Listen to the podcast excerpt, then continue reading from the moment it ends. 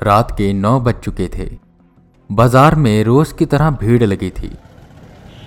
कुछ लोग अपने घर की ओर जा रहे थे तो कुछ सामान खरीदने के लिए बाज़ार में आ रहे थे। वहीं बरेली के एक नामचिन बार में हमेशा की तरह भीड़ थी। कई लोग दोस्तों को मिलने के बहाने ड्रिंक कर रहे थे तो कुछ ड्रिंक करने के बहाने दोस्तों से मिल रहे थे। सारे वेटर अपना अपना काम कर रहे थे। वही निकास भी अपना काम कर रहा था। निकास, जिसकी उम्र 25 साल थी और उसके पापा पियोन थे। निकास का सपना डॉक्टर बनने का था और उसके लिए वो पढ़ाई भी कर रहा था। पिता पियोन थे तो उसकी फ़ीस का खर्चा उठा नहीं पाते थे। जिस वजह से शाम से रात तक निकास एक बार में काम करता था। बहुत ही मेहनती लड़का था और पढ़ाई में अव्वल। निकास, जरा टेबल नंबर बीस पर ड्रिंक देकर आओ तो।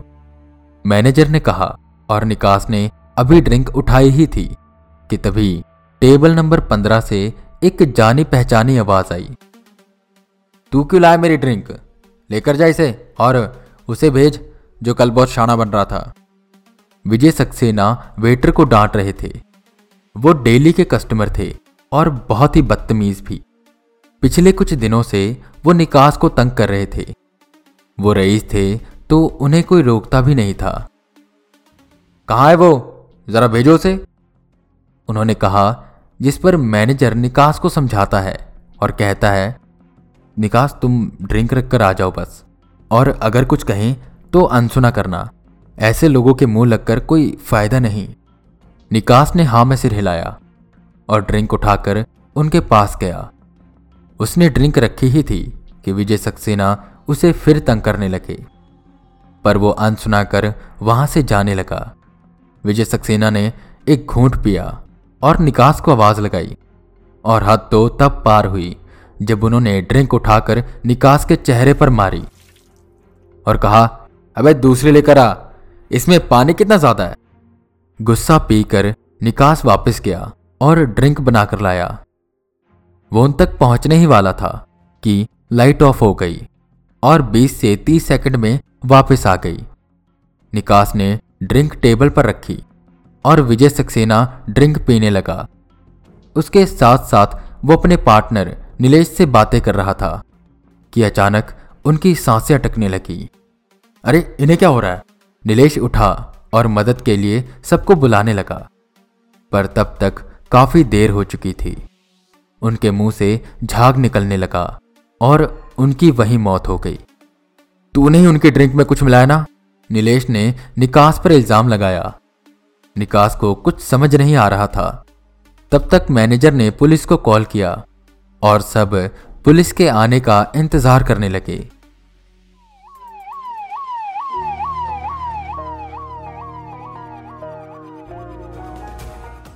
साहब, यही है वो बार।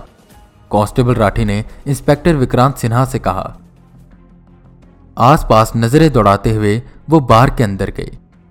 राठी, सबको साइड करो। और कांस्टेबल पाठक, आप क्राइम सीन की फ़ोटोज़ लो। यहाँ का मैनेजर कौन है? इंस्पेक्टर ने पूछा, जिस पर एक शख्स सामने आया, सर, मैं हूँ यहाँ का मैनेजर। मैंने ही आपको फ़ोन किया था। ये विजय सक्सेना है, स्मिति इंडस्ट्रीज़ के मालिक। और ये इनके पार्टनर, नीलेश। हर शाम की तरह ये यहाँ ड्रिंक कर रहे थे। पर अचानक ही ये, इतना बोल, मैनेजर रुके। अचानक कुछ नहीं होता, मैनेजर साहब। हर चीज़ की वजह होती है। जेब से रुमाल निकालते हुए विक्रांत सिन्हा ने कहा, और जाकर वो आधा खाली गिलास उठाया। इसे पीने के बाद ही इनकी मौत हुई थी ना? ज़रूर इसमें कुछ मिला है। रवि, इसे एविडेंस बॉक्स में डालो। सर, ये निकास ने इसे मारा है। यही बनाकर लाया था ड्रिंक। नीलेश ने निकास की ओर इशारा करते हुए कहा। निकास वहीं खड़ा था और डर की वजह से उसकी ज़ुबान थरथर रही थी। सर, मैंने कुछ नहीं किया।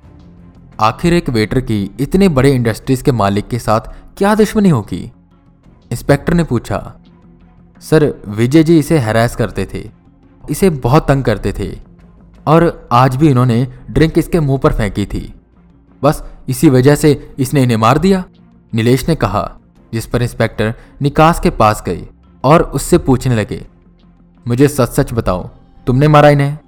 नहीं सर, मैं क्यों इन्हें मारूँगा? माना ये बड़े बदतमीज किस्म के इंसान थे और मुझे तंग भी करते थे, पर इसका यह मतलब नहीं कि मैं इनकी जान ले लूँगा। निकास ने डरते हुए कहा, पर सर, ड्रिंक तो यही बनाकर लाया था और इसी ने ड्रिंक में कुछ मिलाया होगा। सीधी सी बात है, इसी ने मारा इन्हें। सब इंस्पेक्टर रवि ने कहा, रुको रवि, इतनी जल्दी नतीजे पर नहीं आते। हमें सिक्के के हर पहलू को देखना होगा। कांस्टेबल राठी, इसे कस्टडी में लो और ये डेड बॉडी को फोरेंसिक भजवाओ। और तब तक के लिए आप सब में से कोई भी आउट ऑफ़ सिटी नहीं जाएगा। और जब भी हमें कुछ पूछना होगा, हम किसी को भी बुला सकते हैं। इंस्पेक्टर विक्रांत सिन्हा ने अपनी कड़क आवाज़ में कहा। इंस्पेक्टर विक्रांत सिन्हा अब केस को समझने की कोशिश करने लगे और कड़ी से कड़ी जोड़ने लगे। उन्हें इतना तो लग रहा था कितनी छोटी वजह से कोई किसी को मार नहीं सकता। अगले दिन की सुबह हुई। इंस्पेक्टर विक्रांत सिन्हा चौकी में आए। सर, मुझे जाने दीजिए, मैंने कुछ नहीं किया, निकास ने गिड़गिड़ाते हुए कहा। निकास, शांति रखो। पुलिस प्रोसीजर है। तुम हमारा साथ दो अगर तुम बेकसूर हो गए तो तुम्हें कुछ नहीं होगा। इसकी ज़िम्मेदारी मैं लेता हूँ। इंस्पेक्टर विक्रांत सिन्हा अपनी कुर्सी पर बैठते हुए कहते हैं कि इतनी देर में निकास के पिता रामधनी आ जाते हैं। साहब, मेरे बच्चे को क्यों बंद किया आपने? उसने किसी को नहीं मारा। अरे, वो तो डॉक्टर बनना चाहता है और उसकी फ़ीस के लिए वेटर का काम करता है। वो भला क्यों मारेगा किसी को? इंस्पेक्टर उन्हें शांत करते हैं और बैठने को कहते हैं। कुछ देर बातें कर उन्होंने उन्हें दिलासा दिया और कहा, अगर आपके बेटे ने कुछ नहीं किया होगा तो उसे कोई कुछ नहीं करेगा। आप चिंता ना करो और भरोसा रखो मुझ पर। इंस्पेक्टर की बातें सुन उनके मन में एक उम्मीद बधी। वो अपने बेटे को दिलासा देकर वापस चले जाते हैं और इंस्पेक्टर विक्रांत सिन्हा वापस केस पर स्टडी करने लगते हैं। विजय सक्सेना, स्मृति इंडस्ट्रीज़ के मालिक। पहले इस पे कई केसेस दर्ज हैं। एम्प्लॉयज़ के साथ हैरेसमेंट अपने राइवल्स को धमकाना और हाल ही में ये इल्ज़ाम कि इसने स्कैम किया है। मतलब यहाँ बात कुछ और है। विक्रांत सिन्हा ने सोचा और सब इंस्पेक्टर रवि को उन्होंने आवाज़ लगाई। जी सर, कहिए। सब इंस्पेक्टर रवि आते हैं। जरा तुम विजय सक्सेना के घर जाओ और इन्वेस्टिगेशन करो। मैं उनके ऑफ़िस में जाता हूँ। वो फोरेंसिक रिपोर्ट आई? विक्रांत सिन्हा ने पूछा, जिस पर सब इंस्पेक्टर रवि ने कहा हाँ सर, मौत की वजह जहर है। बहुत ही स्ट्रांग जहर था और ये जहर उसी ड्रिंक में मिला। अच्छा ठीक है। तुम जाओ और मुझे रिपोर्ट देना। मैं भी बस थोड़ी देर में निकलता हूँ। ये बोल विक्रांत सिन्हा उठे और निकास की ओर गए। सब इंस्पेक्टर रवि कांस्टेबल पाठक को अपने साथ लेकर विजय सक्सेना के घर जाते हैं। निकास, मुझे सच बताओ, तुमने से मारा है या नहीं? अगर तुमने एक भी झूठ कहा तो देखना क्या हाल करूँगा मैं तुम्हारा। इंस्पेक्टर गुस्से से कहते हैं, जिस पर निकास कहता है, नहीं सर, सच में मैंने उसे नहीं मारा। मैं मैं कसम खाता हूँ। और आप ही बताइए, मैं उसे क्यों मारूँगा? मुझे डॉक्टर बनना है, और उसके लिए मैं दिन रात मेहनत करता हूँ। मैं ऐसे अपने सपने को क्यों तोड़ूँगा? वो भी एक बदतमीज इंसान करके। अच्छा ठीक है, अब तुम मुझे सब शुरू से बताओ कि वहाँ क्या क्या हुआ था। और क्या बातें हो रही थी नीलेश और विजय में, जिस पर निकास उन्हें बताता है। सर, इतना गौर से तो मैंने नहीं सुना, पर जब मैं ड्रिंक लेकर उनके पास पहुँचा, तब नीलेश विजय सक्सेना से कुछ कह रहे थे। वो उन्हें कुछ समझा रहे थे, और इसी में चिढ़कर उन्होंने मुझ पर ड्रिंक फेंकी, और जब मैं वहाँ से दूसरी ड्रिंक बनाने के लिए जाने वाला था तो हाँ विजय सक्सेना ने कहा था कि इसका कोई फ़ायदा नहीं। एक ना एक दिन सबको पता लग जाएगा। निकास की बात सुनकर इंस्पेक्टर विक्रांत सिन्हा गंभीर हुए। उन्होंने फिर पूछा अच्छा इसके बाद जब तुम ड्रिंक लेकर आ रहे थे, तब रास्ते में कुछ हुआ? कोई तुमसे टकराया या पास से गुजरा? कुछ देर याद करने के बाद निकास ने कहा, टकराया तो कोई नहीं था, पर हाँ थोड़ी देर के लिए लाइट ज़रूर गई थी। वो लाइट गई नहीं थी। ज़रूर किसी ने बंद की होगी और इसी का फ़ायदा उठाकर किसी ने जहर डाल दिया होगा। निकास, ये बहुत बड़ी साजिश है कोई? इंस्पेक्टर विक्रांत सिन्हा ने कहा और सोच में पड़ गई। पर नीलेश तो वहीं बैठा था। तो ये जहर डाला किसने होगा? इंस्पेक्टर विक्रांत सिन्हा ऑफ़िस में गए और जो जो विजय सक्सेना के साथ काम करते थे, उनसे उन्होंने पूछताछ शुरू की। और कांस्टेबल राठी से कहा कि तब तक विजय सक्सेना के ऑफ़िस की तलाशी लो और जितनी फाइल्स मिले सब उठा लो। सर, उसमें हमारी इंडस्ट्रीज़ के बहुत प्राइवेट और कॉन्फिडेंशियल इंफॉर्मेशन हो सकती हैं। रिसेप्शन पर खड़ी लड़की ने कहा, चिंता मत करो, मुझे बस उनके डेथ से रिलेटेड कोई एविडेंस ढूंढना है और आपकी इंफॉर्मेशन सिक्योर रहेगी। विक्रांत सिन्हा ने उन्हें बताया, और आप मुझे ये बताइए कि विजय सक्सेना का बिहेवियर कैसा था? लाइक like, जैसे पिछले कुछ दिनों से उनमें कोई बदलाव या कुछ? इंस्पेक्टर विक्रांत सिन्हा ने पूछा जिस पर वो लड़की बोली जी सर पहले वो इतना चिढ़ते नहीं थे पर पिछले कुछ दिनों से वो सबसे झगड़ रहे हैं और सबको डांट रहे हैं। शायद उन्हें कोई टेंशन थी। ओके थैंक यू इतना बोल विक्रांत सिन्हा जीप में बैठे। और एक एक कर फाइल्स चेक करने लगे। फिर उन्होंने राठी से कहा कि विजय सक्सेना और इनके जितने भी फैमिली मेंबर्स हैं, सबके बैंक डिटेल मंगवाओ। ठीक है सर, कांस्टेबल राठी ने कहा। कांस्टेबल राठी वैसा वैसा कर रहा था, जैसा इंस्पेक्टर उन्हें कह रहे थे। पर कांस्टेबल के मन में यह सवाल बार बार उठ रहा था कि आखिर इससे होगा क्या? और क्या खिचड़ी पक रही है इंस्पेक्टर के दिमाग में? शाम के वक्त जब inspector Vikrant Sinha bank details और ट्रांजैक्शन पर स्टडी कर रहे थे कि तभी सब इंस्पेक्टर रवि, कांस्टेबल पाठक के साथ उनके पास आए और कहने लगे, सर, ज़्यादा इंफॉर्मेशन तो हाथ नहीं लगी। पर हाँ सब ये कह रहे थे कि पिछले तीन चार दिनों से वो काफ़ी परेशान थे और बार बार कॉल पर किसी से झगड़ रहे थे। गहरी सांस लेते हुए विक्रांत सिन्हा ने कहा अच्छा चलो चलते हैं। वो फाइल्स को समेटते हुए कहते हैं, जिस पर दोनों कांस्टेबल का मुँह बन गया, क्योंकि छुट्टी होने का समय हो गया था, और इंस्पेक्टर कब से उनसे काम करवा रहे थे। सर, कल चलते हैं ना, छुट्टी का वक्त हो गया। कांस्टेबल राठी ने कहा, जिस पर इंस्पेक्टर विक्रांत सिन्हा ने उन्हें घूरा और डांटते हुए कहा, छुट्टी? ये क्या कह रहे हो आप? पुलिस वाले हैं हम। हमें जनता की मदद करनी होती है, उन्हें सुरक्षा देनी होती है। बेगुना लोगों का साथ और मुजरिमों को सजा देनी होती है। और इसमें देरी ना हो, इसलिए कई बार हमें अपनी छुट्टी त्यागनी होती है। सब उनकी बातों को ध्यान से सुन रहे थे। सर, आप इन सब की बातों पर ध्यान न दीजिए। ये तो है कामचोर। सब इंस्पेक्टर रवि ने उन दोनों की ओर घूरते हुए कहा। दोनों कांस्टेबल की नज़र झुक गई। फिर वो इंस्पेक्टर विक्रांत सिन्हा के साथ जाने लगे। और वो सारे फिर उसी बार में पहुँचे। सर, कुछ पता लगा? मैनेजर ने पूछा। हाँ बस हमें उस दिन का सीसीटीवी फुटेज देखना है, सब इंस्पेक्टर रवि ने कहा, जिस पर मैनेजर उन्हें सीसीटीवी फुटेज दिखाता है, जिसमें उस दिन की सारी छवि उनको साफ़ साफ़ दिख रही थी। कैसे निकास पर विजय ने ड्रिंक फेंकी और वो दोबारा ड्रिंक बनाने गया। इसी बीच सब इंस्पेक्टर रवि को कुछ नज़र आया। और उसने सीसीटीवी फुटेज पॉज करने को कहा। क्या हुआ रवि? इंस्पेक्टर विक्रांत सिन्हा ने पूछा। सर, ये देखिए, ये राज है। ये सुपारी लेता है। सब इंस्पेक्टर रवि ने एक शख्स की ओर इशारा करते हुए कहा। हाँ साहब, ये वही लुखा है। कांस्टेबल पाठक ने हामी भरी। ये यहाँ क्या कर रहा था? फुटेज चलाओ दोबारा।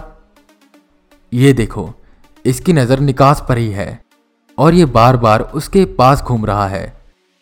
थोड़ा स्लो करो इसको। इंस्पेक्टर विक्रांत सिन्हा, अब इस उलझे हुए केस को कुछ समझ पा रहे थे।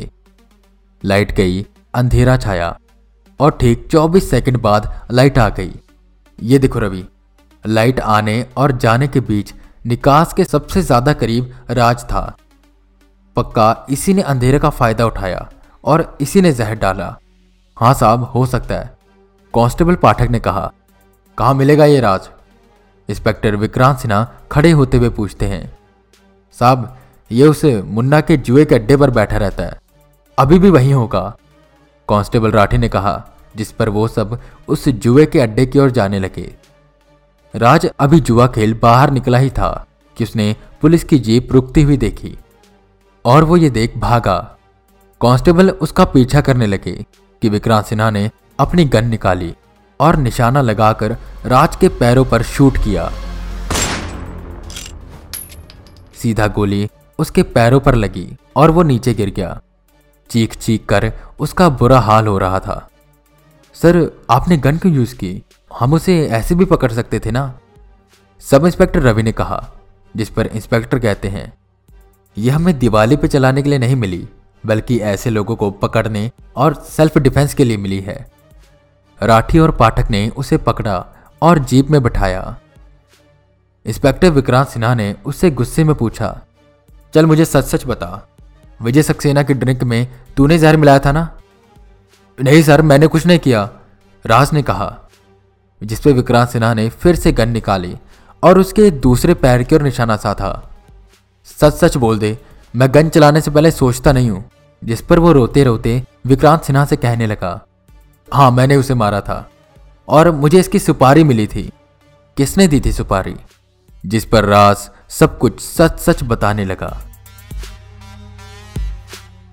मतलब जो मैंने सोचा था, वो सच था। इंस्पेक्टर विक्रांत सिन्हा मुस्कुराए और सबको साथ लेकर वो एक दिशा की ओर निकल लिए।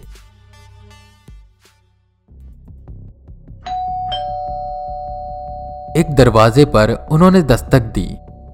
दो तीन डोरबेल मारे और फिर एक शख्स ने दरवाज़ा खोला। सर, आप यहाँ? थरथराई आवाज़ में नीलेश ने पूछा, जिस पर इंस्पेक्टर विक्रांत सिन्हा अंदर की ओर झांकते हुए बोले, राठी, लगता हम गलत वक्त पर आ गए। सर, कहीं जाने की तैयारी कर रहे हैं? नीलेश ने अपने कदम पीछे की ओर किए। इंस्पेक्टर ने उसे पकड़ा।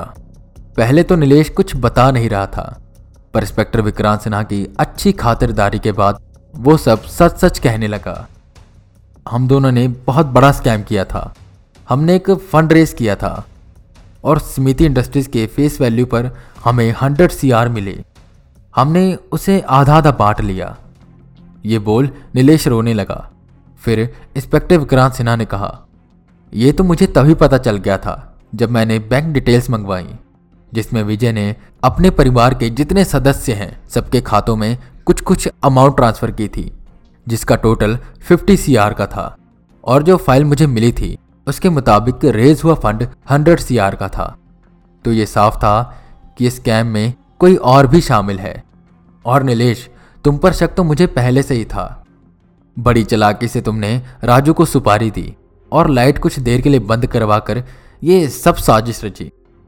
आखिर क्यों मारा तुमने उसे? साथ ही था वो तुम्हारा। इंस्पेक्टर विक्रांत सिन्हा ने टेबल पर हाथ मारते हुए कहा, सर, विजय सक्सेना के अंदर पता नहीं क्यों देव मानुष जाग रहा था। वो कहने लगा कि वो ये सबको बता देगा और पैसे वापस करेगा। पर मैं क्यों दू मेरे पैसे? मैंने उसे काफ़ी समझाया और हमारे बीच काफ़ी झगड़े हुए। पर वो मान ही नहीं रहा था। वो सबको सच बताना चाहता था। फिर मैं सोचने लगा कि अब मुझे कुछ ना कुछ करना होगा इसका। और विजय सक्सेना निकास को इतना तंग करता ही था। तो मैंने ये प्लानिंग बनाई और निकास को फंसा दिया। इतना अच्छा प्लान था मेरा। पर देखो, किस्मत, फंस गया मैं। चिढ़ते हुए नीलेश ने कहा, नीलेश, झूठ के ज़्यादा लंबे पैर नहीं होते तो वो सच्चाई से ज़्यादा तेज भाग नहीं सकता। एक ना एक दिन सच सामने आता है। और डाल दो इसे जेल में अब। और निकास को जाने दो। इंस्पेक्टर विक्रांत सिन्हा मुस्कुराए। और इस तरह इंस्पेक्टर विक्रांत सिन्हा ने एक और केस सॉल्व किया। आई होप आप सबको यह एपिसोड पसंद आया होगा। और अगर पसंद आया है तो इसे शेयर करें और इस शो को रेटिंग ज़रूर दें। और हाँ अपना फीडबैक देना बिल्कुल ना भूलें। मैं वी के रावत फिर मिलूँगा आपको एक नए केस के साथ। तब तक के लिए बने रहे हमारे साथ और सुनते रहें इंस्पेक्टर विक्रांत सिन्हा।